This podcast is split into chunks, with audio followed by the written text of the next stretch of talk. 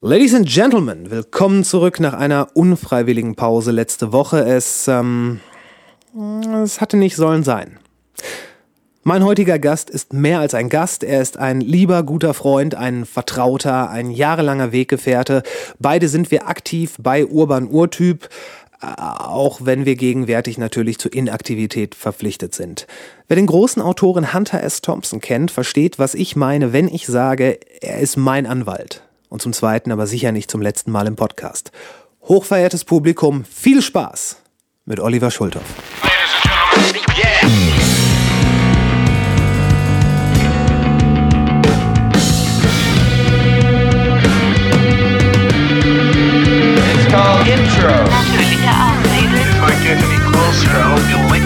War das nicht ganz so schlimm oder nicht ganz so geil Was wirklich drauf anlegt, könnte man Suicide bei Tiger begehen. Es gibt noch andere Feinde. Hier werden nicht so viele Leute erschossen. 10.000 Mann, wir brauchen Pferde und Kanonen. Ich finde den Plan super. Die Welt geht zugrunde. Hat die Kontrolle über sein Leben. Acht, acht Monate ist es übrigens her, dass wir das letzte Mal gesprochen haben.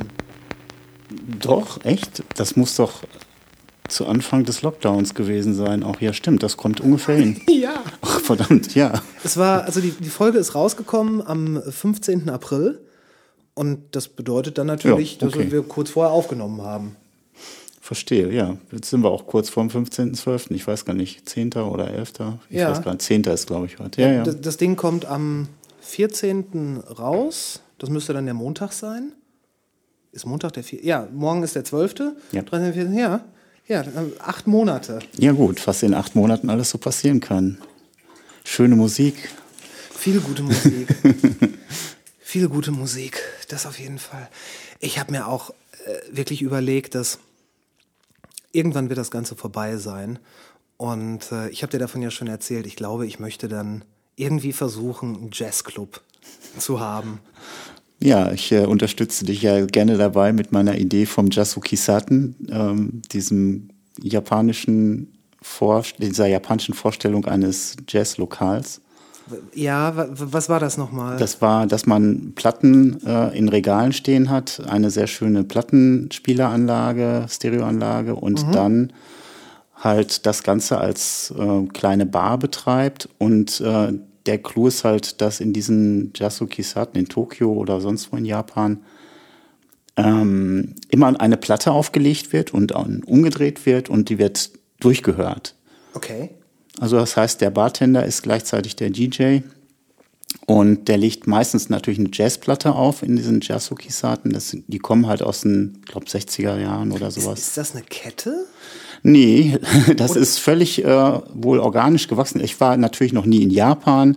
Ich habe äh, noch nie sowas ähm, tatsächlich persönlich gesehen. Ähm, aber, aber alles, was ich jetzt davon gehört habe und gelesen habe, das ist ähm, organisch gewachsen. In, ich weiß nicht, in Tokio muss es Tausende von diesen äh, Jazzlokalen, Jazzkellern gegeben haben. Jetzt vielleicht Hunderte nur noch. Aber es gibt sie immer wohl noch. Und also das, das ist jetzt nicht der, der, der Name einer Kette, sondern eher eine Bezeichnung für einen solchen Ort. Ich vermute, dass das ähm, übersetzt sowas wie äh, Jazzbar heißt oder Jazzkeller oder sowas in der Richtung. Viele sind auch in den Kellern gewesen. Ähm, ich glaube, ein relativ bekannter Autor, Haruki Murakami, ähm, hat sein Geld als ähm, ja, als ähm, Bartender und als Plattenaufleger und hinterher dann auch als Eigentümer einer solchen Location dann auch äh, verdient okay. bevor er dann zur Literatur gewechselt ist. Das heißt, er hat, ähm, ich glaube, die Platten waren dann in 50er Jahren, als das so aufkam, sehr teuer natürlich und äh, deswegen konnte sich keiner eine Platte leisten. Ja. Es sei denn, man hat sie sich dann halt in diesen Jasuki-Saten angehört, wo irgendeiner das Geld offensichtlich hatte, um eine Platte zu kaufen. Und so fingen dann die Sammlungen von Platten an in irgendwelchen düsteren Kellern in Tokio. Und es gab immer wohl Whisky dazu oder ein einziges Getränk, eine ein- einzige Getränkeart sozusagen. Und ähm, das war so das Kennzeichen. Platte, Eine Hören, einzige Getränkeart. vielleicht auch ein Bier, ich weiß es nicht. Also, Okay. Aber nicht so, dass dann, dass man nur ein Bier oder ein Getränk haben durfte, sondern es gab halt nur, es gab das Getränk. Also ich, ich kann mir alles Mögliche vorstellen. Ich war ja nicht dabei und ich war ja noch nie in so einem Ding drin.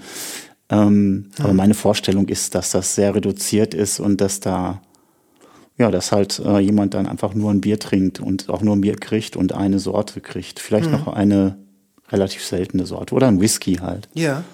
Ich persönlich würde das mit Gin dann wahrscheinlich machen. Ja.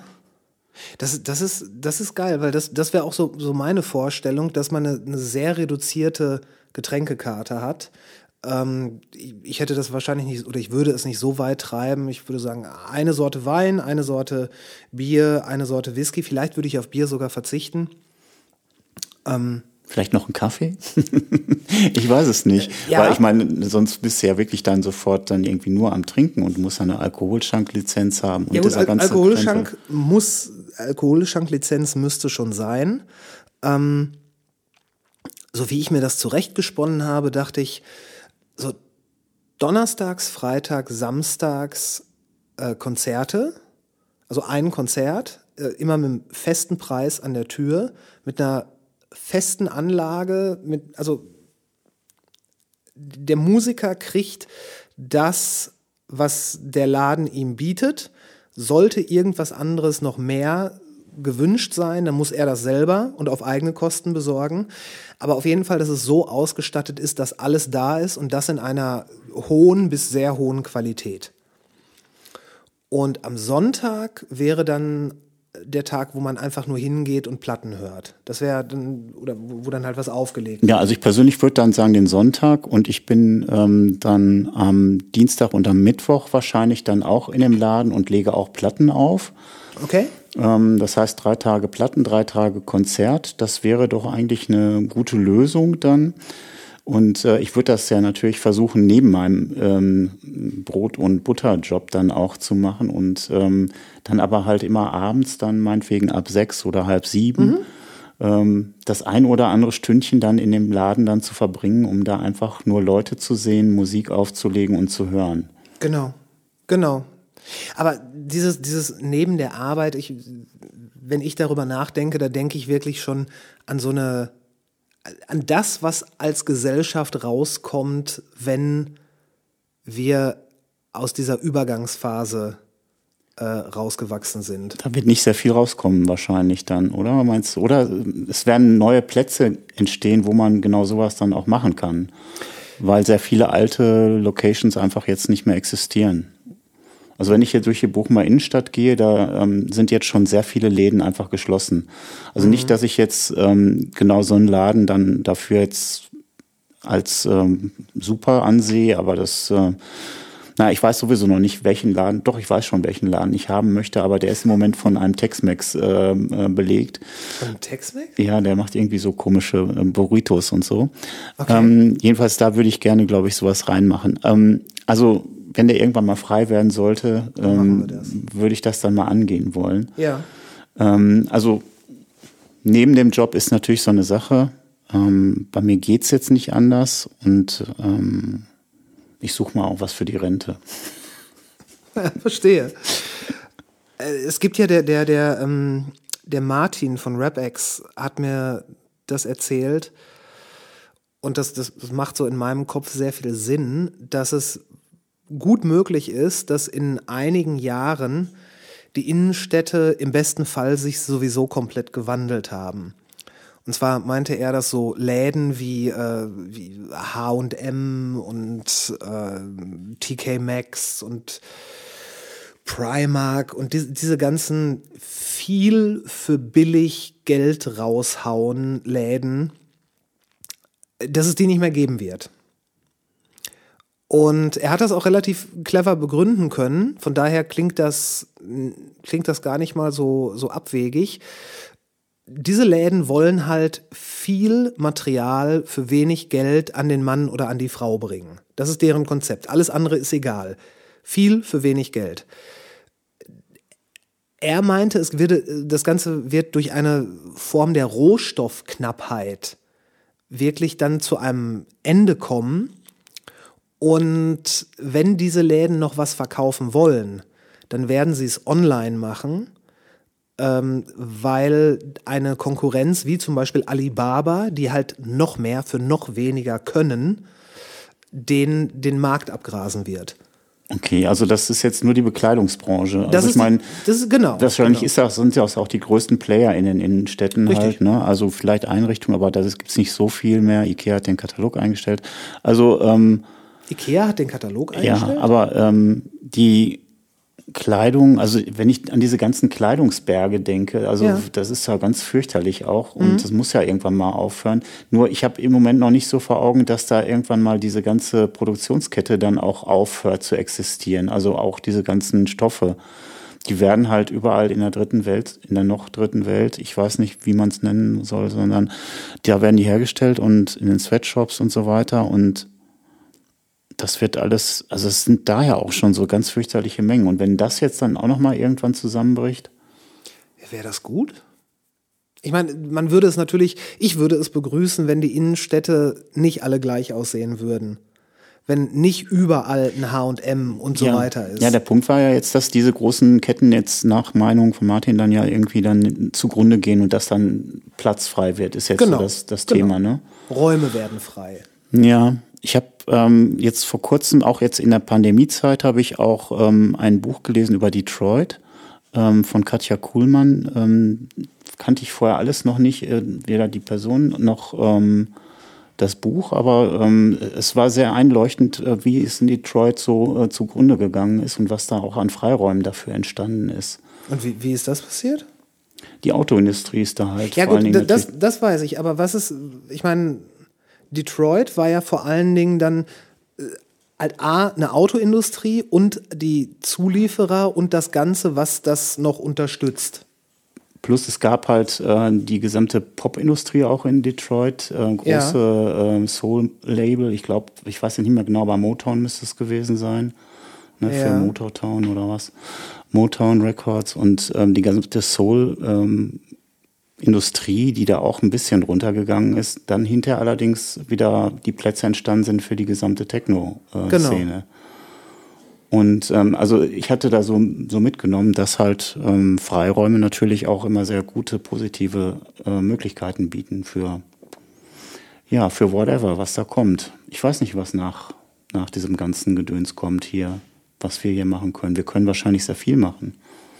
Ich glaube, wir können vor allen Dingen zu irgendeinem Zeitpunkt mehr machen, als wir, als wir jetzt sehen, weil wenn man mal so kurz vor der Pandemie äh, sich, wenn man sich da einmal zurückdenkt, da wirkte ja eigentlich alles, also die Struktur einer Stadt, ähm, die Struktur des Lebens etc., das wirkte vollkommen gesetzt und unerschütterlich ähm, die, dass die Arbeitsmaschinerie weitergegangen ist, das war alles selbstverständlich.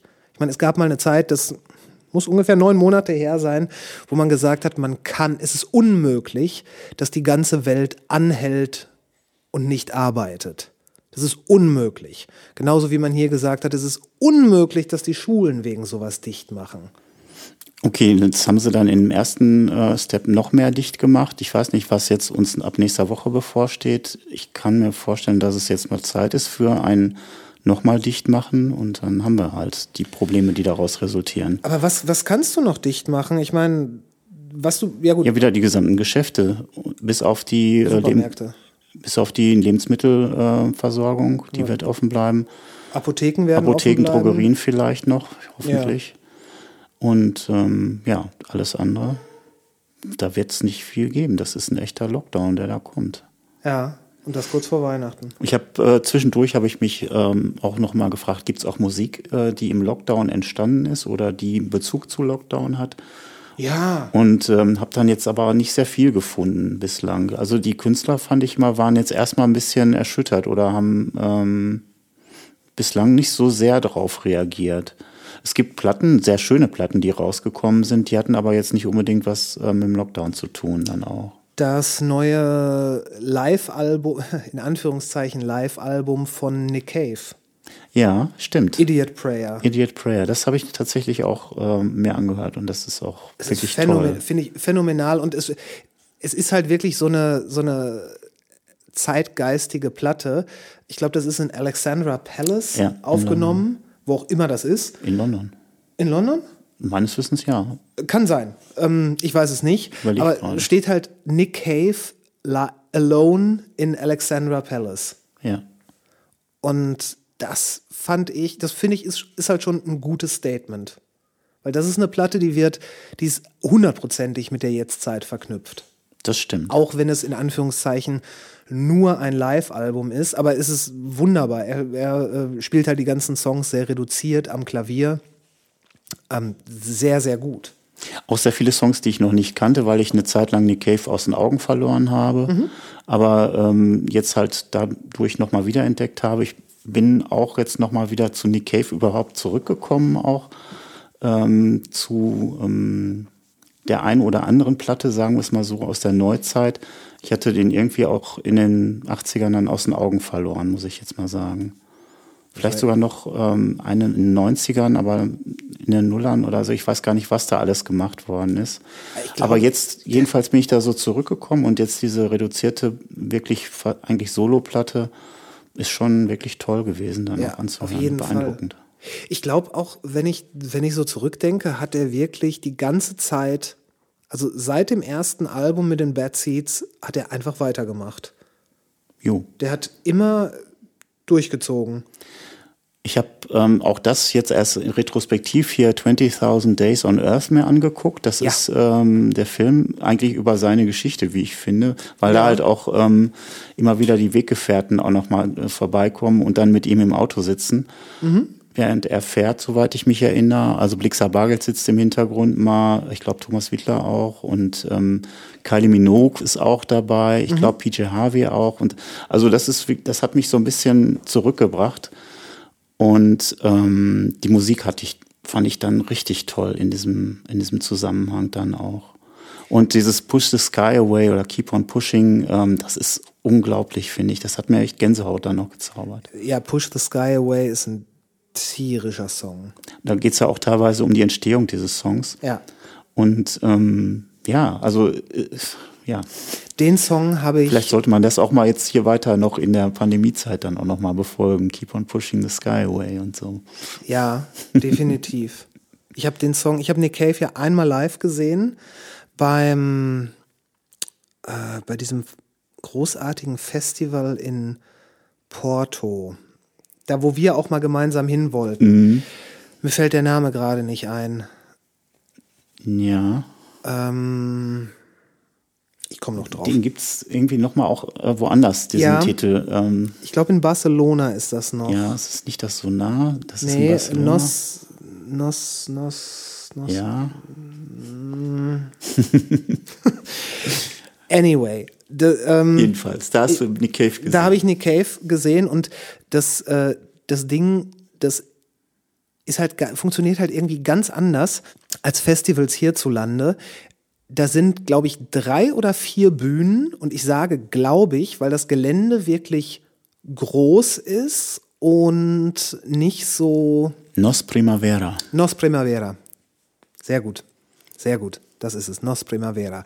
Äh, Das Gelände in Portugal ist riesig. Du hast in der Mitte, gefühlt in der Mitte, eine gigantische Meile mit äh, Fressbuden. Teilweise richtig, richtig gut. Oh, ich, äh, ich mach das mal eben. Die Tür ist von Geisterhand aufgegangen. Der Wind. Äh, ja, Fressbuden in der Mitte, teilweise auch qualitativ wirklich hochwertiger Stuff, den man da bekommen hat. Und da musst du da wirklich über, über Hügel und Wiesen laufen, um zu der einen oder zu der anderen Bühne zu kommen. Und es ist nie wirklich so gedrungen. Und selbst wenn es mal ein bisschen äh, Schulter an Schulter ging, hattest du immer noch die Möglichkeit, dich auf diese Hügel zurückzuziehen und von da aus dann auch noch mal auf die jeweilige Bühne zu gucken. Und das Line-up war großartig, selbst wenn ich wirklich nur die, äh, die, die, die Highlights jetzt noch auf der Kette habe. Also Nick Cave hat gespielt, Tyler the Creator hat gespielt, ähm, Lord hat gespielt. Die kennst du noch. das war diese. Ich zweifle gerade daran. Nein, nein, nein, Nee. die kennst du ganz sicher. Ähm, eine junge Frau, die ziemlich anspruchsvollen Pop gemacht hat. Vor vier Jahren war sie, glaube ich. Hm, äh, die hatte diesen, diesen Song We Will Be Royals. We will never be royal. royal. Okay, kommt mir bekannt vor. Ja, ja. Also eher auch in einem, in einem Chart-Kontext. Okay. Äh, die, die hat da eine tierische Performance abgeliefert. Und ähm, ach, zig Bands, also wirklich von experimentellen, experimentellen Hip-Hop über sowas wie Nick Cave, den ich bis heute noch nicht stilistisch einordnen kann, äh, teilweise Rock-Sachen, Pop-Sachen, Elektro-Sachen und das Ganze, du musstest jeden Tag wieder zu diesem Gelände hingehen. Die haben, glaube ich, auch erst um zwei oder drei Uhr nachmittags aufgemacht. Also sehr gechillt, sehr entspannt. Sehr schön. Ich habe ja jetzt nicht so viele Festivalerfahrungen, eigentlich nur zweimal ähm, hier Belgien jetzt ähm, mit ähm, ein paar Leuten da gewesen, auf so einem eigentlich 80er Jahre Festival. Ähm, dieses Jahr ist es ausgefallen natürlich und ähm, es ist jetzt angekündigt für Ende August nächsten Jahres. Diesmal dann in Ostende, dann allerdings als Open Air an der Küste, also direkt am Strand. Und das, da sehe ich jetzt schon ein bisschen Chancen vielleicht, dass das doch mal irgendwann stattfinden könnte. Aber ansonsten war das auch so, dass das ähm, auf, äh, beim ersten Mal, als ich da war, auf so einem Feld äh, in drei Zelten stattfand. Ist das, war das ein groß oder War, eher sowas es war in Kleines? Waregem, in, irgendwo in der Nähe, kurz vor der französischen Grenze nach Lille. Ja. Und ähm, das war relativ übersichtlich, fand ich. Das waren äh, drei große Zelte, nee, zwei große Zelte, ein kleines Zelt, so ähm, mehr wie offene Zirkuszelte, aber halt ähm, so, dass man da jederzeit rein und raus konnte. Das war sehr entspannt. Beim zweiten Mal war es in so einer Expo-Halle, also irgendwie so Messehalle mehr. Das fand ich dann nicht mehr so schön. Ähm, da waren die Bühnen auch nebeneinander. Irgendwie eine war dann immer dunkel und eine war hell und das fand ich also nicht mehr so zielführend. Aber sonst, also die Festivalerfahrung war auch so angenehm irgendwie, dass es sehr beruhigt war. Es war nicht so mega voll. Ich schätze mal, dass da so 4.000, 5.000 Leute dann irgendwie waren. Vielleicht auch Weißt wie sechs oder das sieben. hieß? Ähm, das W-Festival. W-Festival. W wie der Buchstabe. Wie der Buchstabe W, genau. Okay. Ich glaube, das hängt mit Waregem, diesem Ort zusammen, wo das stattfand. Jedenfalls habe ich ähm, da relativ viel 80er Jahre gesehen, Popmusik und ähm, auch dann in diesem zweiten Zelt oder an der zweiten Bühne war so die Düster-Fraktion aus den 80ern. Ähm, Na- Name-Dropping weiß ich jetzt nicht. Also an Popmusik habe ich alles von ABC über Propaganda, über Heaven 17, über Mark Elmond war auch da, über alles Mögliche gesehen, was ich schon immer mal sehen wollte und nie gesehen habe. Und ähm, dann gab's halt die ähm, Darkwave-Fraktion, so ähm, unter anderem waren da überraschenderweise die Krupps noch zu sehen, was, was mich irritiert hat, aber die, dann Die, die Krupps? die Krupps Die. Industrial Band aus Deutschland? Genau. Okay. Ähm, und ähm, ja, die sind ja wirklich so industriell so geworden. Das war also jedenfalls äh, so, so 80er Jahre Sachen wie Parrot Ground oder was fällt mir dann noch ein? Also nicht so vieles mehr, was mich so interessiert hatte, aber die Pop-Acts, die fand ich jeweils ganz toll. Unter anderem übrigens auch Fehlfarben, interessanterweise. Die sind ja auch da auf ähm, Reunion dann gewesen. Waren sehr viele Deutsche da, die haben sich das auch angehört. Okay. Wo du gerade Mark Elmond sagst, ich habe, vielleicht liegt es nur an dir, aber Mark Elmond ist ja so ein, oder scheint ja irgendwie so ein, so ein richtiger Tausendsasser gewesen zu sein und auch irgendwie nicht tot zu kriegen. Ja, das stimmt. Er, ist, er hat schon einen Motorradunfall überlebt, schwer verletzt und äh, ganz schwierig mit Hirnverletzung. Aber der hat auch generell hart gelebt, ne? ja nichts ausgelassen, würde Ja. ich mal sagen. Ja, 80er Jahre. Oh, was soll ich da sagen? Ähm, Das ging noch los mit Soft Cell. Genau, das war sein Duo mit seinem Partner Dave Ball. Ähm, aber dann relativ frühzeitig hat er ähm, auch ähm, sich da ein bisschen emanzipiert von. Hat, ähm, glaube während der letzten Softcell-LP, der dritten, die ist, glaube ich, 84 gewesen, ähm, da hatte er schon ähm, sein zweites Mark and the Mambas Solo-Album raus. Ähm, dann gab's noch Zusammenarbeit mit Psychic TV. Ähm, das ist auch so eine Spät-Industrial-Band oder Ja. Neugründung gewesen nach Throbbing Gristle. Da hat er auch auf der ersten LP, hat er zumindest bei einem Stück mitgesungen und bei einem Stück hat er so Hintergrund-Lala gemacht. Und ähm, also ähm, der gehörte auch jedenfalls dem, ähm, dem Temple of Psychic Youth an, Topi, und äh, war da irgendwie ähm, Mitglied. Keine Ahnung, das ist was- auf Abwege gekommen in den frühen 80ern. Okay, okay, was ist der Temple of Psychic Youth? Das war eine Organisation, die war damals gegründet von ähm, dem Mastermind von Psychic TV, äh, Genesis P. Orridge, hinterher Genesis Breyer P. Orridge, soweit ich weiß. Ja. Ähm, auch ein Mensch, der ist letztes Jahr, glaube ich, leider gestorben ähm, Ja. in New York. Sehr ausschweifendes Leben, würde ich Der, mal der sagen. war auch vorher bei Throbbing Gristle, oder? Genau. Das war also das ist ja die Industrial Band schlechthin. Mhm. Ähm, die hatten auch ein Label, das hieß Industrial Records, Mhm. haben eigentlich dieses Genre und den Begriff mitgeprägt.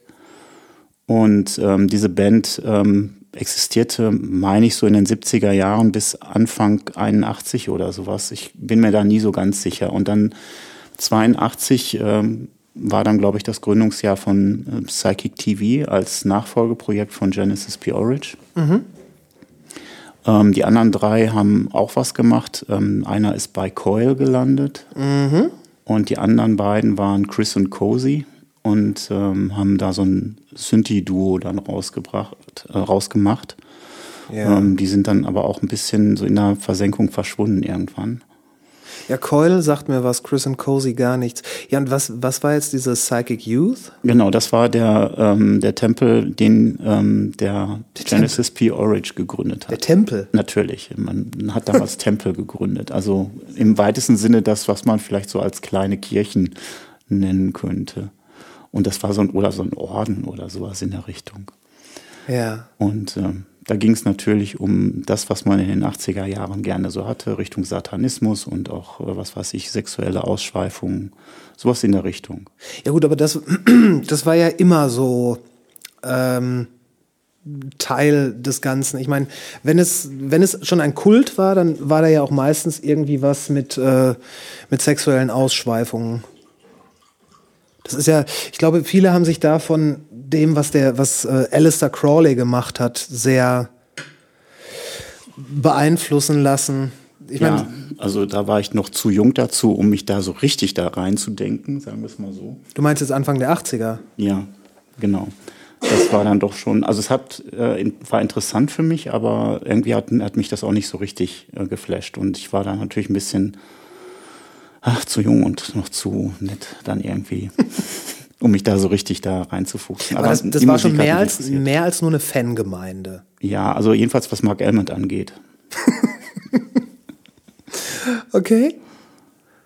Ja, also das war, gehörte auch dazu. Ja, Mark Elmond, das waren die 80, frühen 80er und ach, ähm, ich glaube, ich habe ihn bis in die 90er dann auch noch mitverfolgt, Anfang der 90er, da wurde es dann aber schon wirklich uninteressanter. Und da habe ich dann auch irgendwann aufgehört. Habe dann irgendwann mal so ein, zwei Comeback-Platten mir angehört.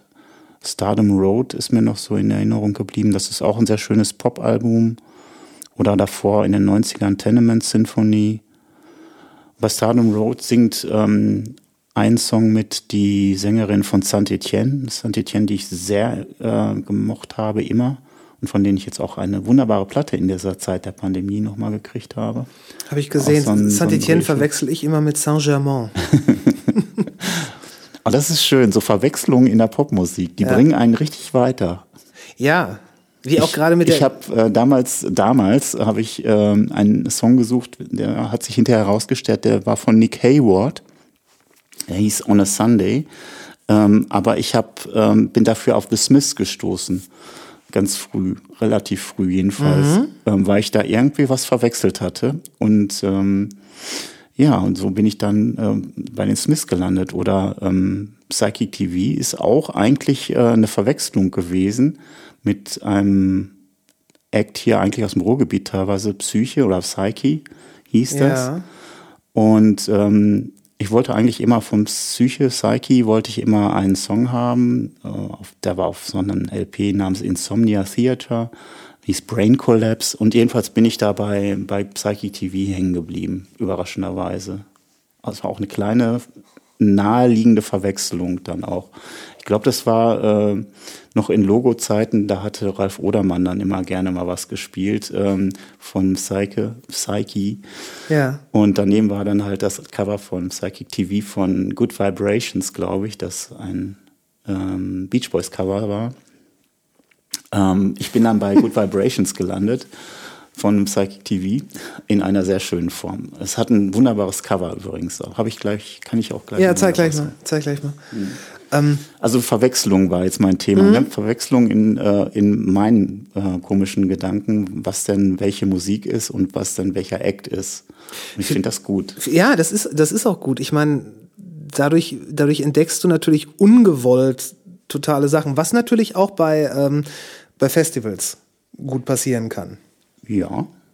Weil, ne, wenn man rumstratzt und irgendwas, äh, irgendwas hört, was man vorher noch nicht gehört hat und ähm, schwierig wird's halt nur, wenn, wenn, wenn die nicht gerade irgendwie ein großes Banner hinter sich haben oder man ähm, ja oder das Handy ohne Batterie ist und man nicht rausfinden kann, wer das ist. Wenn man Das dann die Leute fragen muss, ey, wer spielt denn da gerade?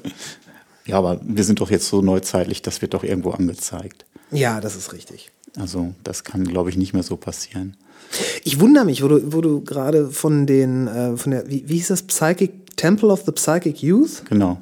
Topi, Temple of Psychic Youth. Ist ein guter, guter Titel, das muss man sagen. Ich wundere mich ja, dass in dieser Zeit die Leute so überhaupt nicht in so einen religiösen Wahn verfallen. Jetzt aktuell, meinst du? Ja. Weil es ist, es ist wohl, das guckst du mich so an. Ich denke nur diese gesamte Wahl, wenn ich da jetzt äh, an USA denke, dann auch, da habe ich nur gedacht, das ist jetzt ähm, nur noch Gottes Land da. Wenn du da nicht gläubig bist, dann hast du da verloren. In den USA habe ich nur, das war so mein Eindruck. ja, gibt doch auch wunderbare äh, Persiflagen auf äh, so Auftritte irgendwie von einem, der ähm, Trump nahesteht, irgendwie so ein, so ein Berater oder so, der dann da jetzt, da hat man jetzt so ein, so ein ähm, Grindcore-Stück dann da drunter gelegt oder so. Ach, das, ähm, nee, das, das war, ich glaube, das war kein Berater. Der, der, der seelische Berater. Ähm, Nee, das, das ist ein, das ist, ich glaube, das ist ein Teleevangelist. Genau, evangelikaler. Genau. Ähm, und äh, das ist, aber wir hatten ja, haben ja vorhin schon gesagt, dass Metal nicht so dein Fachgebiet ist. Das ist kein Grindcore-Stück. Das ist eher auch in Richtung Trash Metal. Äh, ist aber großartig. Ähm, und ja, solche Leute, diese Te Teleevangelisten, die gibt's natürlich in, in Amerika immer noch, genauso wie die Pfarrer der Megachurches. Das sind dann Gottesdienste vor 20, 30, 40.000 Leuten. Kostet richtig Geld dahin zu gehen und die Pfarrer machen richtig, die machen richtig Umsatz. Ähm, natürlich alles im Dienste des Herrn. Ähm, solche Auswüchse gibt's da sicher. Und es ist ja auch One Nation Under God. Ähm, die richtig schön ist die, die, die, Spirit, ich glaube, sie ist die spirituelle Beraterin äh, von Trump, wie sie, sie lädt selber Videos von sich hoch, wie sie dann in Zungen redet und so. Ah, ja, großartig. Ja, aber dieser Irrsinn, der greift ja dann offensichtlich da mehr um sich als hier bei uns, obwohl hier sind die halt nicht so gottesgläubig vielleicht meinetwegen oder so direkt in diesem Stil unterwegs, aber dafür dann meinetwegen als äh, Corona-Leugner oder irgendwie sowas oder quer oder, Ja, oder sonst quer. wie komische. Ja, das, ist- das, ist, das ist richtig. Diese, diese ganze Entwicklung, die, die ist ja wirklich, also ist auf der einen Seite mit Schrecken zu beobachten, auf der anderen Seite auch vollkommenes Unverständnis, zumindest meinerseits. Äh, das sind, im, das sind ja Leute, die die Wissenschaft ablehnen und sich gleichzeitig auf pseudowissenschaftliche Thesen stür stürzen. Und da haben wir dann ja auch Leute, die dann die ganz krassen Theorien haben mit Satanisten unterm Central Park, die Kinder essen. Ich glaube, es gibt sogar ein offizielles Statement der Church of Satan in Kalifornien, dass die nichts damit zu tun haben und dass die auch mit solchen Leuten nicht in Verbindung gebracht werden wollen. Ähm, aber ja, und es gibt dann halt einfach die, die auf die Straße gehen und sich als Querdenker titulieren. Und das sind gerade, glaube ich, echt die gefährlichsten. Also mich würde eher interessieren, auch da, wie man drauf reagiert am besten. Weil, also ich meine, hier so ein Evangelikalen aus USA mit irgendwie Trash-Metal. Ja, das ist gut. Zu untermalen. Ich finde immer noch Grindcore, aber ich bin ja unwissend, absolut in der Hinsicht. Geht gar nicht. Ähm, also irgendwie so kann man den natürlich hervorragend kontern, aber dann, ähm, also ich habe so in, in Erinnerung, dass es auch immer Musik zur Zeit gegeben hat. Ähm, ist jetzt ein blöder Titel, weil das gab es mal als Specs-Slogan. Das ist ja auch irgendwie Musik zur Zeit, war der Untertitel von der Zeitschrift Specs, die mhm. eingestellt wurde, auch jetzt in mhm. dieser Zeit. Sehr viele ähm, Blätterverluste sozusagen haben wir. Ähm, jedenfalls irgendwie war es, meine ich, in meiner Erinnerung immer so, dass die, äh, dass Musik auf die jeweiligen Zeitströmungen, Zeitgeistströmungen auch reagiert hat. Ähm, mhm. sei es Punk, ähm, sei es auch, nennen wir es jetzt mal Deutsch, neue deutsche Welle oder was auch immer da mal gekommen ist. Ähm ja, auch in den 60ern dann das, das ganze äh, LSD-Hippie-Movement, ähm, No, uh, Give Peace a Chance. Aber sowas sehe ich halt jetzt gerade im Moment noch nicht. Du hast jetzt, oder ja, hast das Beispiel von Nick Cave nochmal gesagt, ähm, dass das eine Reaktion war auf, auf den Zustand geradezu, aber ich sehe noch nicht irgendwie jetzt so eine Reaktion auf Zeitgeist im Moment oder auf die gesamte Situation. Mhm. Ähm, ist aber, glaube ich, auch schwierig, weil auf der, also es, es war ja auch immer so, dass aus Missständen Kreativität erwachsen ist. Mhm. Äh, Berlin, als es noch geteilte Stadt war, war ein Sammelbecken von kreativer Energie so groß, dass sogar Leute wie Bowie oder Iggy Pop dahin gegangen sind, um da was zu machen. Äh, auch New York in den 80ern, was ein Moloch war. Du hast gerade schon Detroit, äh, also Motown und all das. Äh, prekäre Umstände waren ja immer ein, ein Antrieb für einen kreativen Output. Thatcher und Punk. Die Liste könnte man ja nahezu ewig fortsetzen. Das Komische jetzt ist, und ich glaube, das kann man auch erklären. Ich Thatcher und Punk nie so zusammen gesehen habe, sorry. Aber okay. Hm? Äh, vertue ich mich? Ja, weiß ich Wann nicht. war Thatcher? Ich habe Punk ja nie so richtig verstanden. Wann war Thatcher? War das nicht Ende der 70er? Ja, das kann sein, dass die da angefangen hat aber ich dachte, es wäre wirklich 81 oder 82 gewesen oder 80. Ich habe hab, also hab immer nur natürlich die Falkland-Kriege da in Erinnerung, das war, meine ich, 82. Mhm. Und ähm, die habe ich zum Beispiel gar nicht auf dem Da gab es nichts mit ähm, Punk, ähm, 82 ja sowieso nicht mehr dann. Ja. Ähm, da war eher Pop irgendwie. Das war das, das hohe Jahr des äh, Ultra-Pop. Ja mit dem Superalbum von ABC von, ähm, was gab es denn noch? 82 Tears for Fears vielleicht schon? Ich weiß gar nicht. Depeche Mode in den Anfängen. Ja, aber in den 80ern hatte, hatte man natürlich auch noch immer so diese, ähm, diese, diese schwelende Angst des Kalten Krieges. Aber äh, worauf, ich, worauf ich hinaus will, ist, die Musiker, die hatten halt immer ein, entweder ein lokales oder ein generell mediales Outlet, um das, was sie jetzt zum Zeitgeist beitragen können, ähm, nach draußen zu bringen. Es kann das CBGBs in New York gewesen sein oder äh, das SO36 in Berlin, wie auch immer. Auf jeden Fall, es, es gab immer die Möglichkeit, die Musik an die Leute zu bringen. Und sofern man jetzt nicht, also heute dieser Tage, eine massive Online-Werbekampagne fahren möchte, wird es ja keiner hören. weiß ich nicht. Also ähm, meine Wahrnehmung ist ja ähm, sowieso vorher schon, bevor das ganze Thema Lockdown und Covid kam, ähm, gab es ja eigentlich eine zwiegespaltene Welt, die eigentlich nur online entweder stattgefunden hat und aus meiner Wahrnehmung jedenfalls dann in Konzerten dann bestand. Manche haben, sind zweigleisig gefahren, haben online Präsenz äh, gezeigt, haben Songs veröffentlicht, haben sich, glaube ich, aber eher mit Konzerten über Wasser gehalten, finanziell. Jetzt ist denen ähm, das ganze Online-Business weggebrochen. Konzertbusiness. Konzertbusiness, Entschuldigung, das Konzertbusiness weggebrochen und jetzt hat man nur noch diesen Online-Outlet für den kreativen Output. Genau.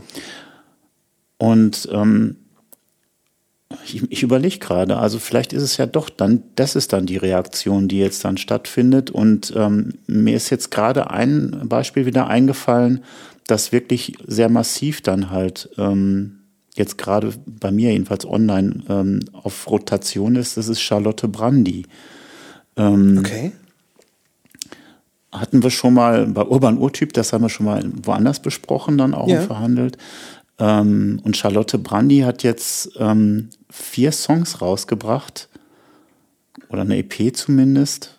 Tatsächlich dann auch hinter physikalisch dann äh, als EP.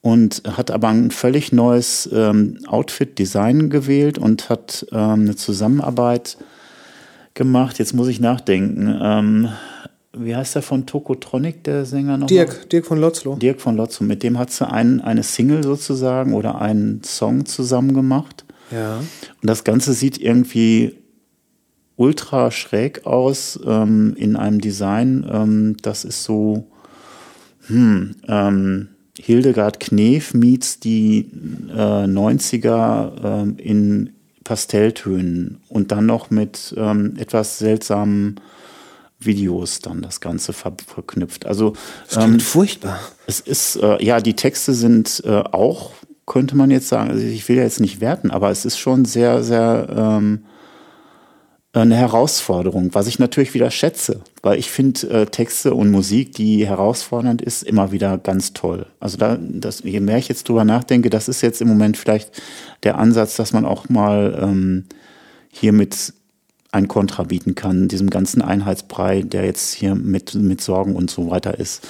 Ähm, die Songs sind wirklich, glaube ich, in, also sind auf Deutsch äh, getextet. Ähm, hier ähm, von Lotso ist halt ein Gesangspartner in einem Song. Ich weiß jetzt nicht ganz genau, wie der heißt. Ich meine, Frieden heißt der. Und dann gibt es aber noch ähm, einen Song, da habe ich jetzt nur einen Videoschnipsel von gesehen. Da ähm, sitzt sie leicht, also Charlotte Brandy leicht bandagiert mit äh, Fesseln auf einem ähm, Stuhl. Ist auch sofort jetzt erstmal wieder ein bisschen in, ja, in Frage gestellt worden, ob das denn so richtig ist, dass man sich so leicht gefesselt ähm, mit leichten Bondage-Anleihen vielleicht auf einen Stuhl ähm, als Frau setzen sollte und dann filmen, soll, filmen lassen sollte. Aber es geht da um die Befreiung dann hinterher. Sie kommt nämlich auch da raus aus dem ganzen ähm, gefesselt sein. Und das ist auch einer der Song, eine der Song-Messages, soweit ich das verstanden habe. Ähm, also man kann sich auch aus diesem ganzen Sumpf befreien, der jetzt im Moment ähm, hier so alle in sich reinzieht, rein verschlingt. Ist jetzt ein bisschen ähm, sprunghaft, ähm, glaube ich, mein, mein, Gar nicht, Denken nee, nee, oder so. nee. Jedenfalls, ähm, das ist das, was, was jetzt so als Reaktion auf, ähm, auf die äh, Situation vielleicht mal wirklich angemessen ist. Schräg zu reagieren, bunt und äh, so, wie es eigentlich keiner erwartet hätte. Ich glaube, es gibt eine neue Platte von Kylie Minogue, ähm, die ist ultra-disco-mäßig, aber in einem Glitzer-Glitzer-Disco. Den finde ich jetzt gerade sehr abturnend, muss ich jetzt sagen. Dann lieber Hildegard Knef, Bondage, äh, Farben, Pastell. Ich denke, es ist sehr schwierig überhaupt zu reagieren, weil es gibt ja es gibt ja nicht den Antagonisten wirklich. Es gibt nicht die Möglichkeit zu sagen, äh, wir sind gegen diesen Krieg, weil jeder, ich meine, keiner findet, keiner findet die Lockdowns geil, keiner findet die Situation toll, ähm, aber es ist, es leuchtet ein, warum es so ist, wie es ist.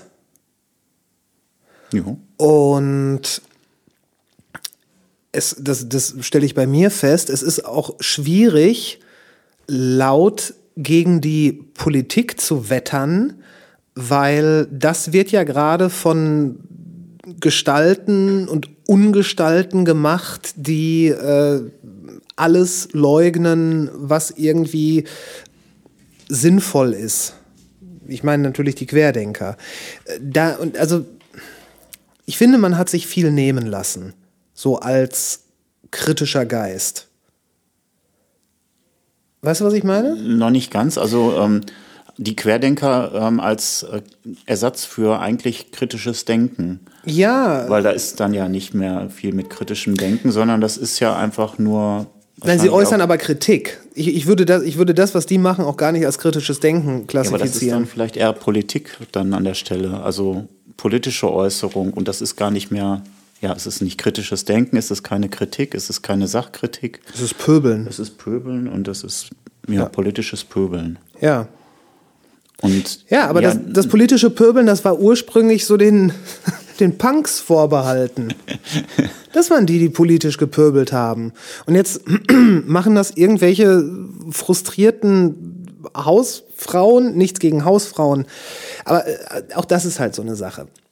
Es ist, es ist gerade unglaublich schwierig, Stellung zu beziehen, weil es so ein, gerade im, im Laufe dieser Pandemie so ein Eiertanz geworden ist.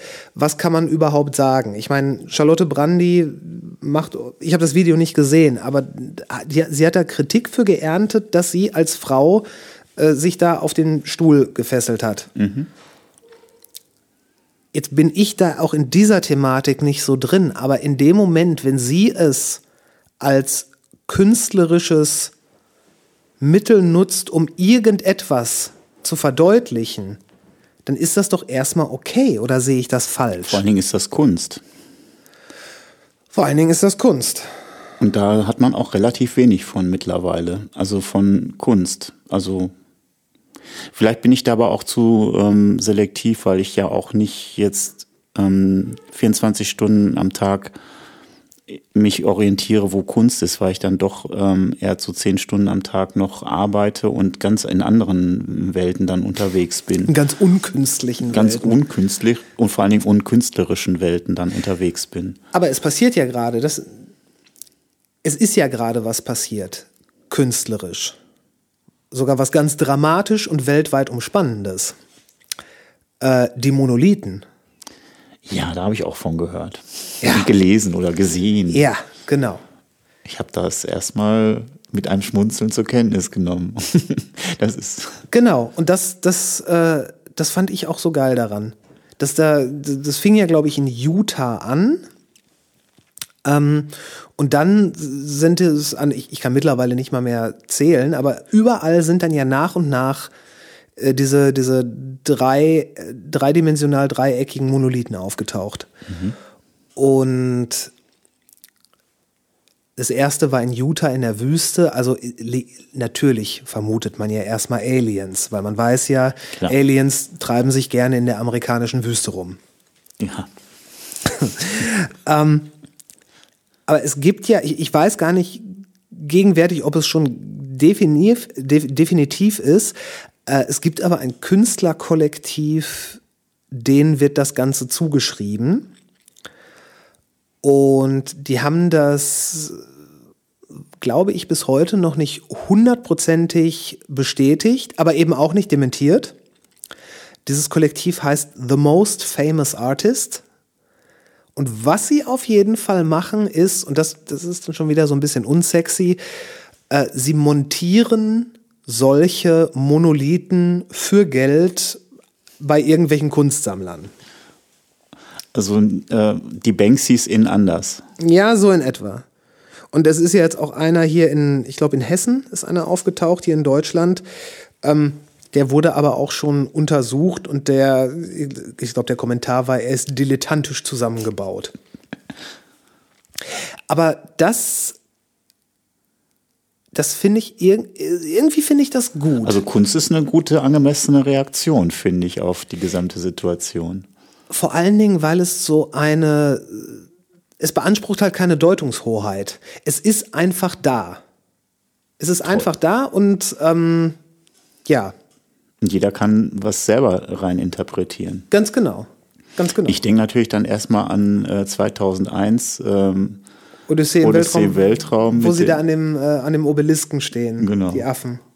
ja, Es waren noch Affen, oder? Ja, ja, und hinterher ist er ja, glaube ich, irgendwie auf einem der, äh, was ist Jupitermonde oder sowas dann aufgetaucht, was ja den Flug äh, durchs Weltall dann ja auch dann zur Folge hat. Ich bin mir nicht ganz sicher, aber ich habe den, glaube ich, zweimal gesehen, den Film, bin aber jedes, jedes Mal zwischendurch eingeschlafen. Tatsächlich im Kino. Da konnte man noch in Kinos gehen und ich bin dann auch eingeschlafen im Kino dann tatsächlich. Als man noch im Kino einschlafen konnte. Genau. Ich weiß gar nicht, ob ich.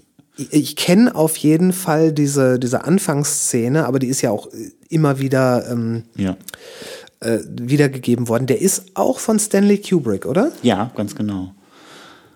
Aber da fällt mir ein, äh, da habe ich ähm, in meiner Jugend, äh, frühen Jugend, habe ich ähm, Kassetten äh, gestaltet mit ähm, Ausschnitten aus diesem Film, aus diesem Stanley Kubrick-Film. Und ähm, da ging es halt darum, dass der mit einfachsten technischen Mitteln ähm, die Schwerelosigkeit simuliert hat äh, mit Mitteln, die bislang oder bis dato irgendwie nicht so klar waren und auch nicht so existent. Und, ähm, und da gibt es, ähm, gab es so Filmaufnahmen von, ähm, wie so ein Astronaut dann vermeintlich schwebt, durch dieses Raumschiff schwebt.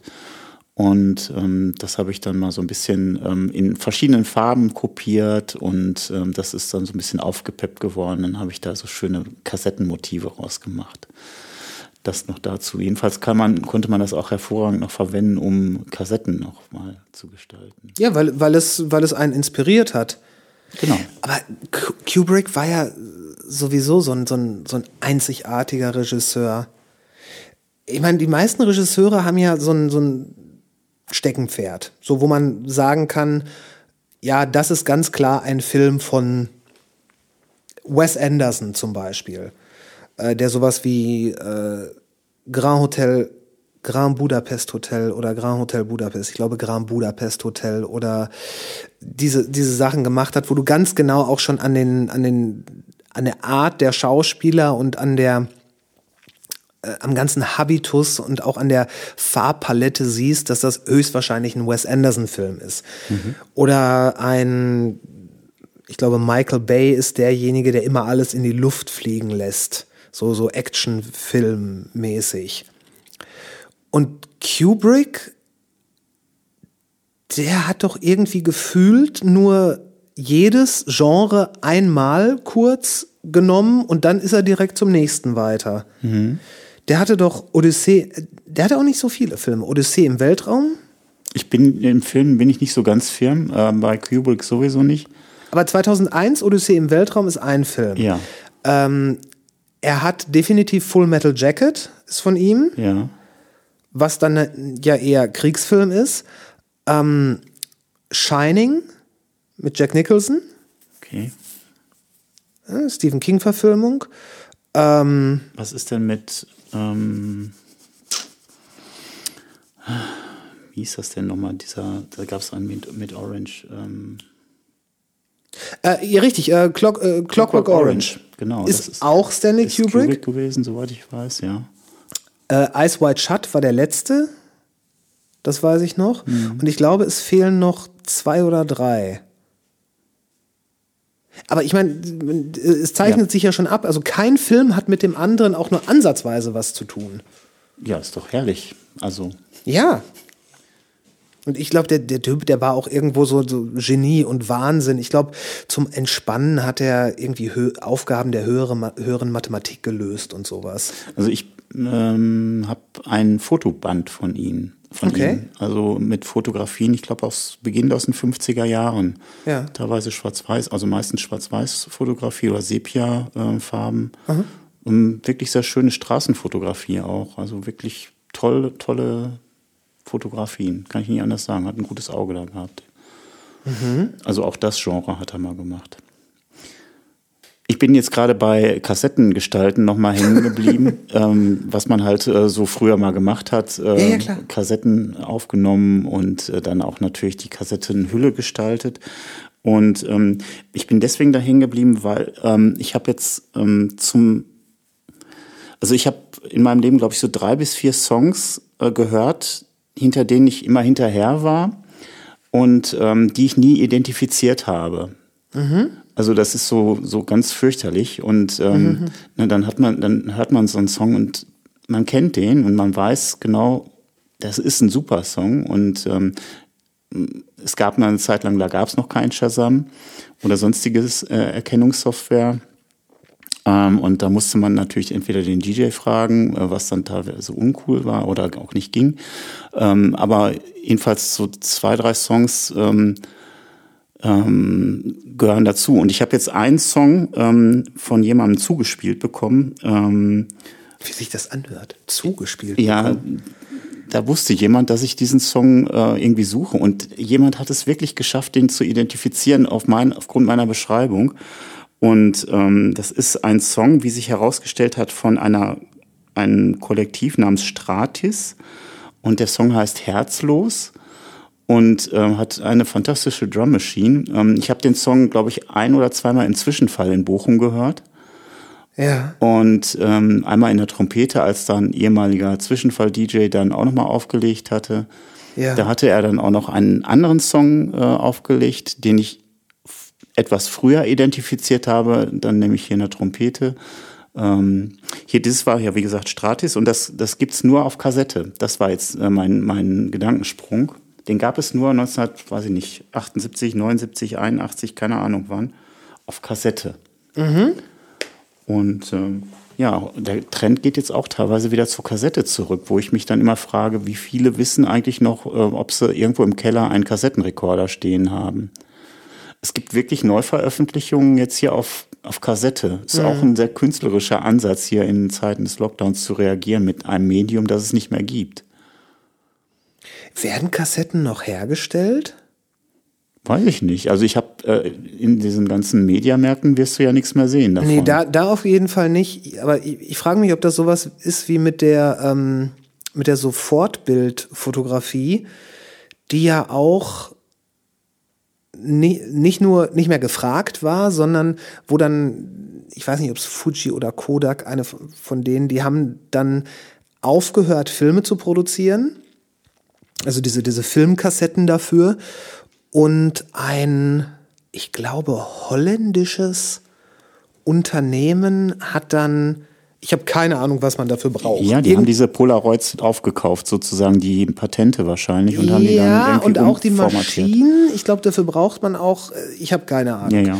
Äh, auf jeden Fall irgendwas, um diese, diese Sachen herzustellen. Und die, die wurden dann aufgekauft, also die haben dann dafür gesorgt, dass sie selber das noch machen können. Und da konnte man, oder kann man wahrscheinlich immer noch, diese äh, Polaroid-Filme bestellen für ein Heidengeld.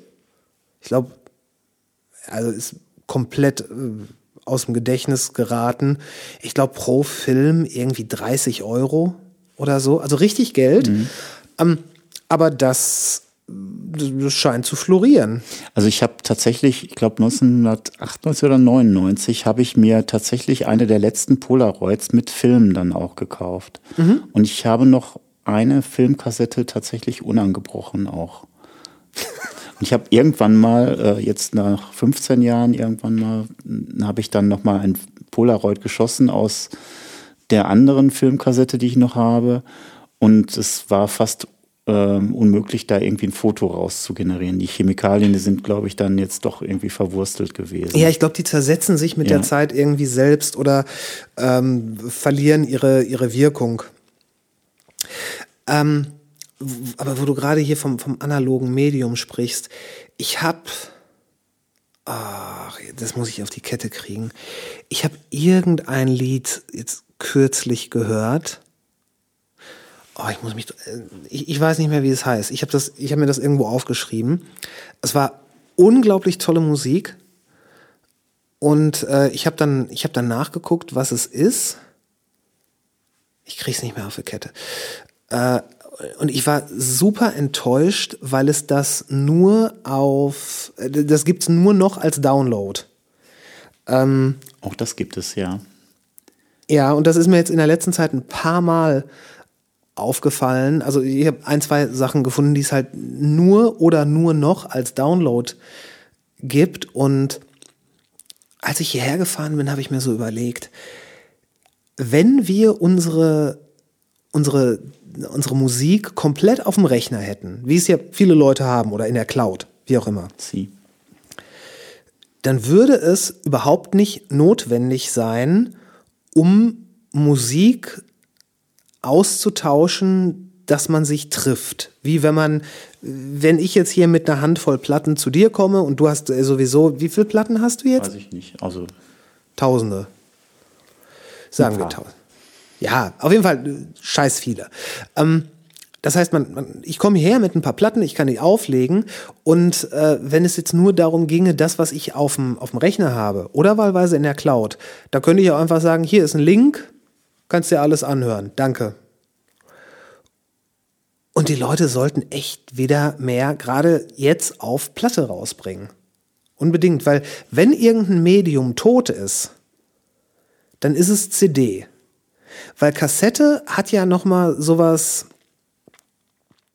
sowas wirklich so selbstgemachtes. genau, das ist so richtig do-it-yourself noch. Das war aber, glaube ich, auch im Underground äh, sehr, sehr viel immer noch verbreitet. Weil, aus, weil gerade so, so Bands, ähm, so Ambient oder Drone-Bands, die können halt sehr einfach mal eben 20, 45 Minuten Sound auf eine Kassette packen und das selber dann noch vervielfältigen. Und Kassette ist eigentlich auch ein nettes Medium, also rein von der, von der Optik auch her.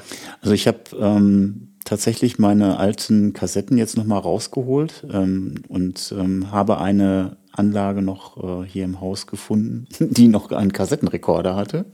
Ja. Und ähm, von Zeit zu Zeit kann ich mir dann sogar auch solche Sachen nochmal anhören. Ähm, insbesondere so äh, Kassettenmitschnitte, die ich äh, spät in der Nacht auf BBC bzw. BFBS gemacht habe von Live-Konzerten. Ja. Die hatten da die Richard Skinner In-Concert Series und äh, da gab es dann Depeche Mode, Kissing the Pink, ähm, Sade Kissing the Pink? und sowas. Und das konnte man sich dann immer schön mitschneiden, weil das war ja völlig illegal und jedenfalls auf Kassette aufnehmen. Und ähm, diese Kassetten habe ich jetzt mir von Zeit zu Zeit mal wieder angehört. Kennst du noch den Slogan Taping kills music? Home-Taping. Home-Taping. Kills Music, glaube ich, war das. Oder Stand auf, Home-Tape- auf manchen Platten drauf. Home-Taping ist Piracy oder so? Ja, also irgendwas mit Killing Music fand ich, war Ja. da schon drauf. Home-Taping ist Killing Music. ja, ja, ja, ja, ja. Das stand auf den Platten-Innencovern drauf. Genau. Und äh, ja, also das, das waren noch Zeiten. Ne? Da hat man ja sowieso dann total viel vervielfältigt auf Kassetten. Also unglaublich. Unglaubliche Mengen. ja, aber ich besaß, glaube ich, die erste Depeche Mode lange Zeit nur als Kassette. Also auf Kassette aufgenommen von einem Schulkameraden.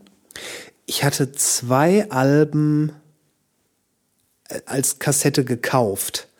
Das war eins war ne, ein Album von den Chromax. Ich glaube Alpha Omega von den Chromax. Und das andere war ähm, Thriller von Michael Jackson. Fantastisch. Das hatte ich als Kassette. Kaufkassetten hatte ich, habe ich von meiner Oma aus USA mitgebracht bekommen, als die im hohen Alter, ich glaube mit 75 oder sowas, zum ersten Mal in ihrem Leben in äh, Atlanta, Georgia war. Moment, deine, deine Oma ist Amerikanerin? Nein, die ist Deutsche, aber die ist äh, zum ersten Mal in ihrem Leben ähm, nach Amerika gefahren, weil da irgendwie eine ganz, ganz alte Freundin Mit 75. ja. Und die hat mir tatsächlich zwei Kassetten mitgebracht, warum auch immer. Eine war ähm, The Long Run von Eagles, ein sehr ruhiges, schönes Album, was ich tatsächlich auch hinterher noch als Vinyl irgendwann mal ähm, Secondhand gekauft habe. Und eine war REO Speedwagon, also so super Middle of the Road ähm, amerikanische Gitarren, Ja, ja. Rock, Mittel, so adult orientated und so weiter. Ähm, ich glaube, die besitze ich jetzt nicht mehr. Habe ich jedenfalls nicht wiedergefunden. Aber gut, Eagles ist ja auch Middle of the Road American. ja, aber The Long Run war sehr schön. sehr schöne, ruhige Musik. Ich habe neulich noch I eine. can tell you why ist da drauf. Ich habe in der letzten Zeit so viele Musikdokumentationen und sowieso an Dokumentationen so viel gesehen. Ich habe äh, Lynyrd Skynyrd, da gibt es auch eine Doku, die habe ich mir angeguckt. Äh, auch, auch tierisch. Und wie, wie die es geschafft haben, diesen, diesen Mythos des simplen Arbeiters zu, ja, zu kultivieren. Und gleichzeitig hatten die aber überhaupt keinen Bock, sich äh, politisch vor irgendeinen Karren spannen zu lassen. Ähm, was, was nicht so ganz funktioniert hat, weil ganz, ganz viele, äh, ganz, ganz viele doch eher rechtsgeartete Rednecks das dann sehr hoch gehalten haben. Ähm, aber das, das waren auch, das waren so ganz, das waren Texte, die durch eine absolute Simplizität bestochen haben. Die haben ja dieses wunderschöne Lied ähm, Simple Man, passt halt auch, was es, es, ist, es ist ein Leute, die Gitarrenballaden, die knödelige Gitarrenballaden hassen, finden darin nur Hassenswertes. Aber es ist richtig, richtig, im richtigen Moment ist es total herzerwärmend. Natürlich dann auch so, äh, um das nochmal quasi zu betonen, die Geschichte, wie dann der Vater zum Sohn sagt, komm mal her, setz dich zu mir und so dieses absolute Klischee. Und ganz anders ist äh, Freebird. Kenne ich gar nicht, also. Nee. Das ist ein, das ist, glaube ich, ein Lied, zumindest von den, von den Mainstream-Erfolgen. Das ist das, das ist ziemlich lang und die Hälfte, na, gefühlte Hälfte des Songs ist nur ein Gitarrensolo. Geht auch so total easy listening mäßig los und dann nimmt es richtig Fahrt auf und es fällt echt schwer dabei ruhig sitzen zu bleiben. Ja. Aber es ist halt middles, so ganz, ja, gut. middlest of the road. Ja. Aber ich frage mich immer, äh, welche Road das jetzt ist. Also da, ich weiß nicht, wie viele Menschen sich das anhören oder wer sich das anhört. Das kann ich einfach nicht nachvollziehen. Millionen. Okay. Also Freebird ist, äh, ich glaube, das, das gilt für viele äh, Amerikaner als einer der fünf besten Songs aller Zeiten. Und damit glaube ich okay. nicht zu übertreiben. Ja gut. Aber das ist wirklich etwas, da kenne ich mich einfach nicht aus. Das hat äh, mich nie angesprochen, so richtig jedenfalls. Du warst doch eh immer eher so, so England zugetan. Ja, genau, genau, England und England.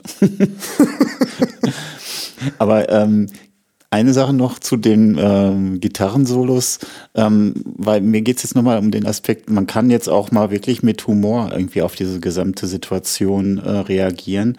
Ähm, es gab, ähm, ich glaube, von 82 war das ungefähr, gab es von Foyer des Arts, das ist ähm, so ein Duo gewesen, ähm, gab es ähm, einen Song, ähm, der hieß Trends. Ähm, Trends hieß der, glaube ich. Und da ging es halt um eine Textzeile, Gitarrensolos erobern sich die Rockmusik zurück. Hat dann irgendwie der, der Sänger dann auch so gesprochen. Das fand ich irgendwie sehr schön. Irgendwie, dann kam dann auch ein Gitarrensolo im Anschluss. Ähm, das ist, also, das ist so zu dem Thema Gitarrensolo. Und jetzt nochmal irgendwie mit Humor reagieren auf irgendwie eine ähm, blödsinnige Situation.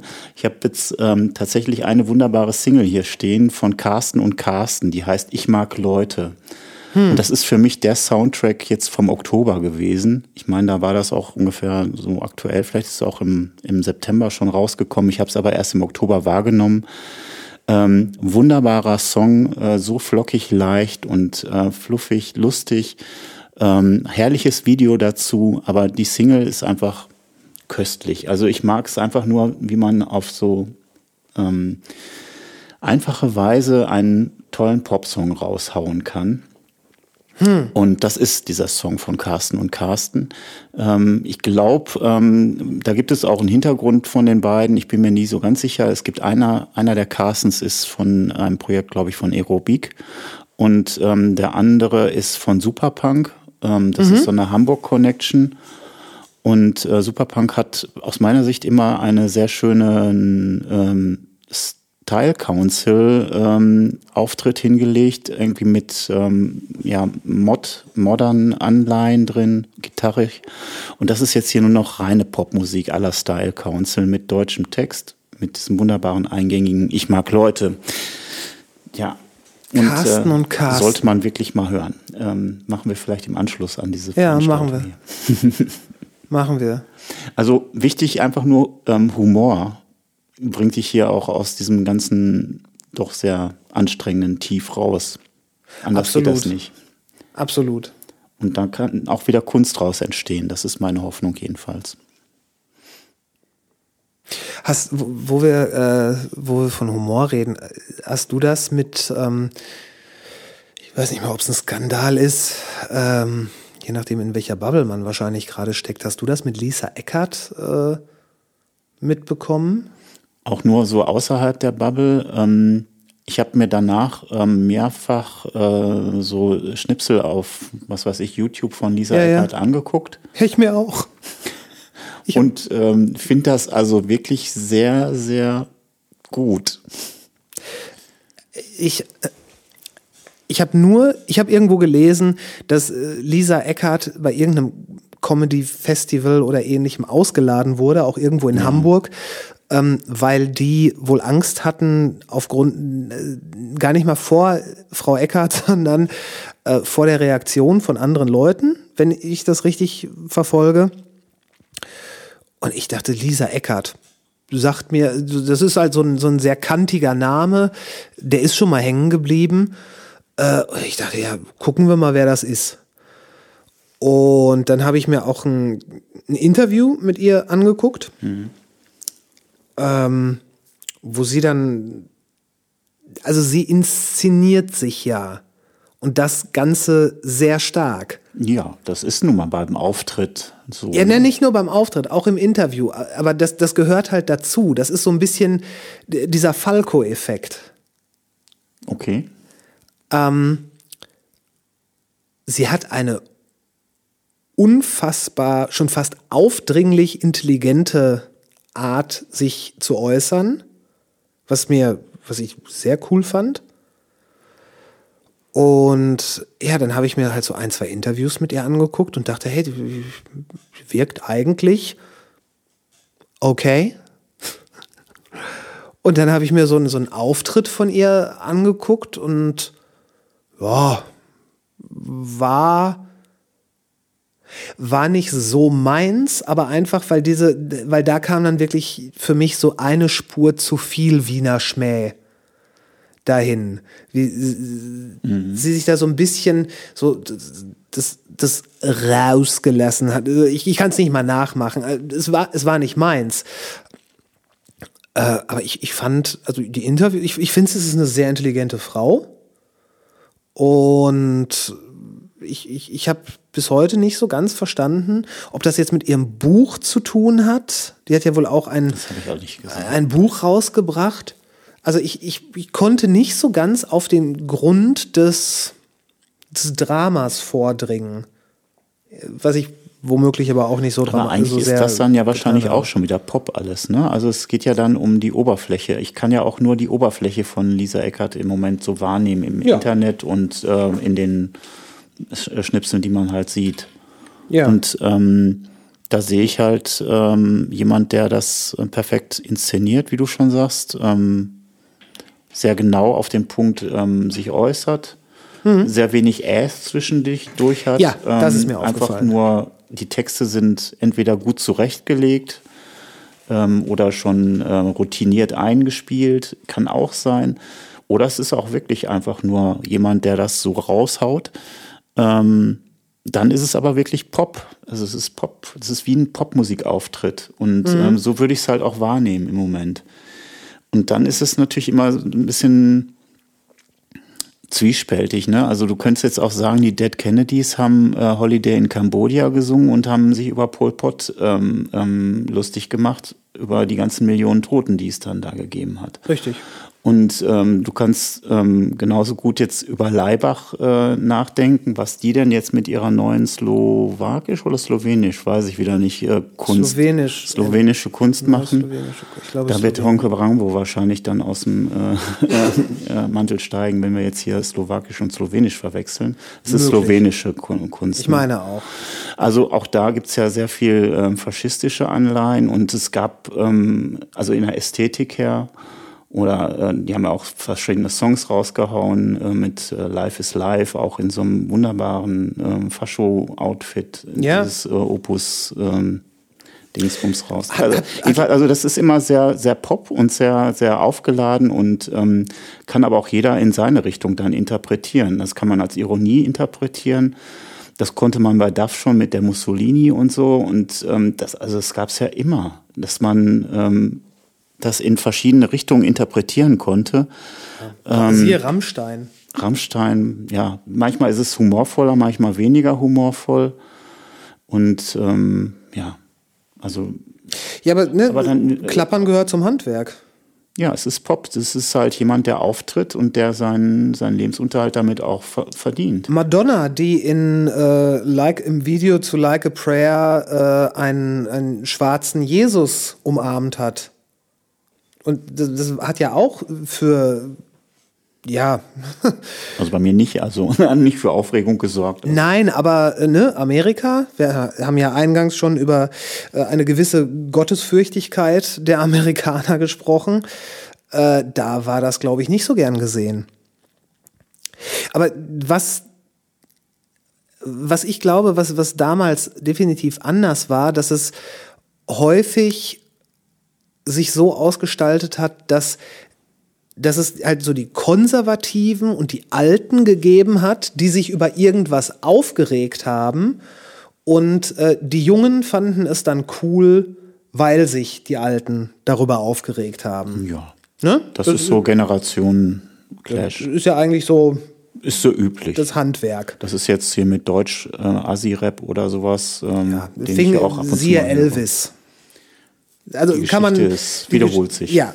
Und jetzt scheint es aber so zu sein, dass sich eine, eine, eine junge Generation sehr viel über Sachen aufregt, die durch diese Aufregung dann mehr Medienecho bekommt und dann auch mehr Beachtung erfährt. Wie zum Beispiel eine Lisa Eckert, die ich mir wahrscheinlich sonst nicht angeguckt hätte.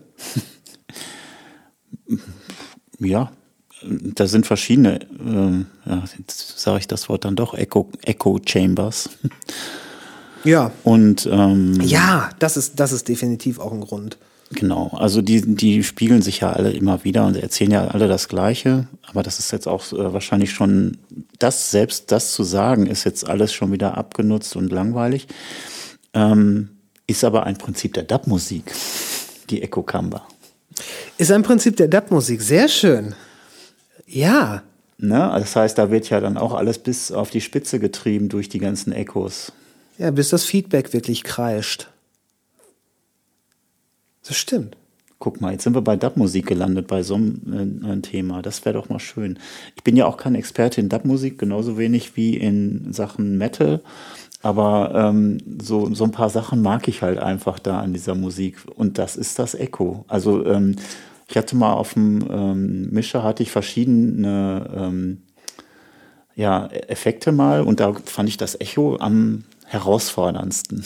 Jetzt habe ich diesen Mixer nicht mehr, der ist kaputt gegangen. Ja. Jetzt habe ich nur noch hier, ähm, was nennt, wie nennt man das dann, wenn nur noch Höhen oder Bässe reingedreht werden können? Equalizer.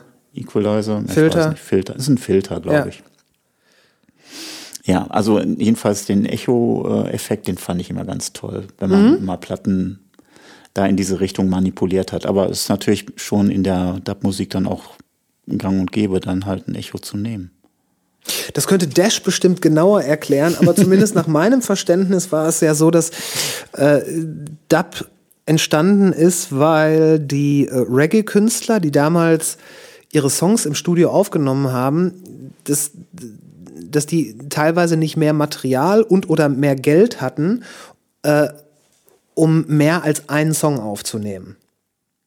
Ich kann da auch nur vermuten, ich weiß es nicht. Also so, so, so habe ich es verstanden. Und ich hatte immer gedacht, das wäre das Prinzip des Weglassens. Das wäre Ja, nee, Moment. Äh, sagen wir, du, du hast einen Song. Du würdest zu mir kommen mit diesem tollen Reggae-Song. Der muss ja eine zweite Seite haben, weil es ist ja eine Vinylplatte. Richtig. Eine 7-Inch mit zwei Seiten. Und äh, du hast aber kein Geld mehr, um irgendwas anderes aufzunehmen. O oder du hast keinen weiteren Song geschrieben. Genau. Und da kommt dann der äh, Studioproduzent, äh, so Leute wie King Tubby oder äh, Lee Scratch Perry, Und die haben dann das Aufgenommene nochmal mit, äh, mit Echos äh, oder anders gesagt mit Delays und Filtern verändert, haben meistens, glaube ich, die, die Vocals nur so sporadisch reingeschmissen und die Musik einfach laufen lassen, um die zweite Seite zu füllen. Du und ich, wir haben ja einmal einen wunderbaren Adrian Sherwood-Abend äh, verlebt. Oh ja, in, Köln. Und da weißt, du konnte noch, man. wie ja- der, we- weißt du noch, wie der Club hieß? nee. Nee, weiß ich nicht mehr. War das irgendwas mit Kommen wir noch mal Hirsch? drauf. Das, also wir sind erst in einem anderen Laden gewesen und sind dann da in diesen Club reingegangen. Der war aber genau nebenan. War- die waren. Auf der, stimmt, das, das war, das eine war so eine Bar und daneben war dann der Club. Genau. Ja. Jedenfalls, ähm, da wollte ich eigentlich nur darauf hinaus, Adrian Sherwood hat ja live gemixt. Ja. Und ähm, Effekte und weglassen ist ja irgendwie dann das Spiel auch immer gewesen. Genau. Und das hat Spaß gemacht. Das war großartig. Vor allen Dingen, er kam da ja wirklich mit einem, ich glaube, mit einem 16-Kanal Analog-Mischpult hin, hatte da seine Effekte aufgebaut, also nix, nix Laptop und so weiter. Der hat dann seine, die, die, Platten über Mixer in das Mischpult mit Effekten und Synthesizern.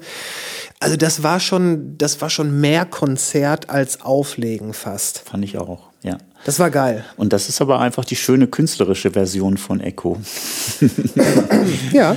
Also auch hier, es, äh, ich sehe immer mehr Wege, wie man hier reagieren kann und künstlerisch reagieren kann auf alles Mögliche im Moment. ja, kann, ich glaube, vielleicht kann man sogar nur künstlerisch reagieren, weil es ja alles so eine Durchhaltetaktik ist und künstlerisches, künstlerische Aktionen können das Durchhalten erleichtern. Ja. Wer mir da immer noch fehlt, ist Björk. Warum hat die eigentlich sich noch nicht geäußert, künstlerisch? Die hat Oder sich schon lange nicht mehr geäußert, künstlerisch, oder? Ja. Ist auch meine Wahrnehmung. Also fehlt irgendwie ein bisschen was. Also ein paar Stimmen fehlen im Moment noch so. Aber vielleicht kommen die ja jetzt im zweiten Lockdown jetzt nochmal zum Vorschein. Also ist meine große Hoffnung, dass da jetzt, dass jetzt wirklich noch mehr Künstler vermehrt kreativ werden und ähm, vor allen Dingen in der Musik dann sich irgendwie was Tolles ausdenken. Das wäre mir jetzt erstmal wichtig. Ich kann, ich kann dir nur empfehlen, hol dir diese, diese Platten von Jazz is Dead. Äh, riesige Empfehlung. Ähm, unglaublich gut produzierte Musik. Selbst für Leute, die Jazz benasrümpfen. Soundmäßig ganz weit vorne. Das Label Jazz is Dead ist cool. Wir waren uns, ich glaube, es ist der DJ von Tribe Called Quest gewesen, der das Ganze so ein bisschen angestoßen hat. Ist auf jeden Fall, also Nummer zwei, äh, drei und vier habe ich und eins und zwei werde ich mir noch besorgen. Unglaublich gute Platten.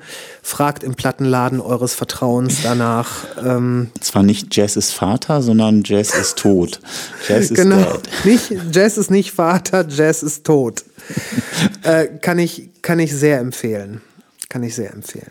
Ja, aber es ist äh, kein toter Jazz, sondern es ist tatsächlich ähm, ja einfach Es sind neue, neue Aufnahmen und das in berückender Qualität. Also auch eine neue Form von Jazz. Auch das. Auch das. Ja, okay, dann. Jazz is dead. Und wir sind raus. Leute, danke fürs Zuhören. Wenn ihr noch eine Minute habt, wäre das spitze. Sollte euch dieser Podcast gefallen, könnt ihr das, was wir hier machen, auf verschiedene Arten supporten. Beispiel 1. Ihr verlinkt uns, taggt uns äh, oder shared uns auf den Instagrams, den Facebooks, äh, meinetwegen auch auf TikTok. Oder ihr lasst uns auf Apple Podcasts eine Bewertung und ein paar Sternchen da. Na, Schreibt so ein bisschen, was euch gefällt. Vielleicht äußert ihr Kritik.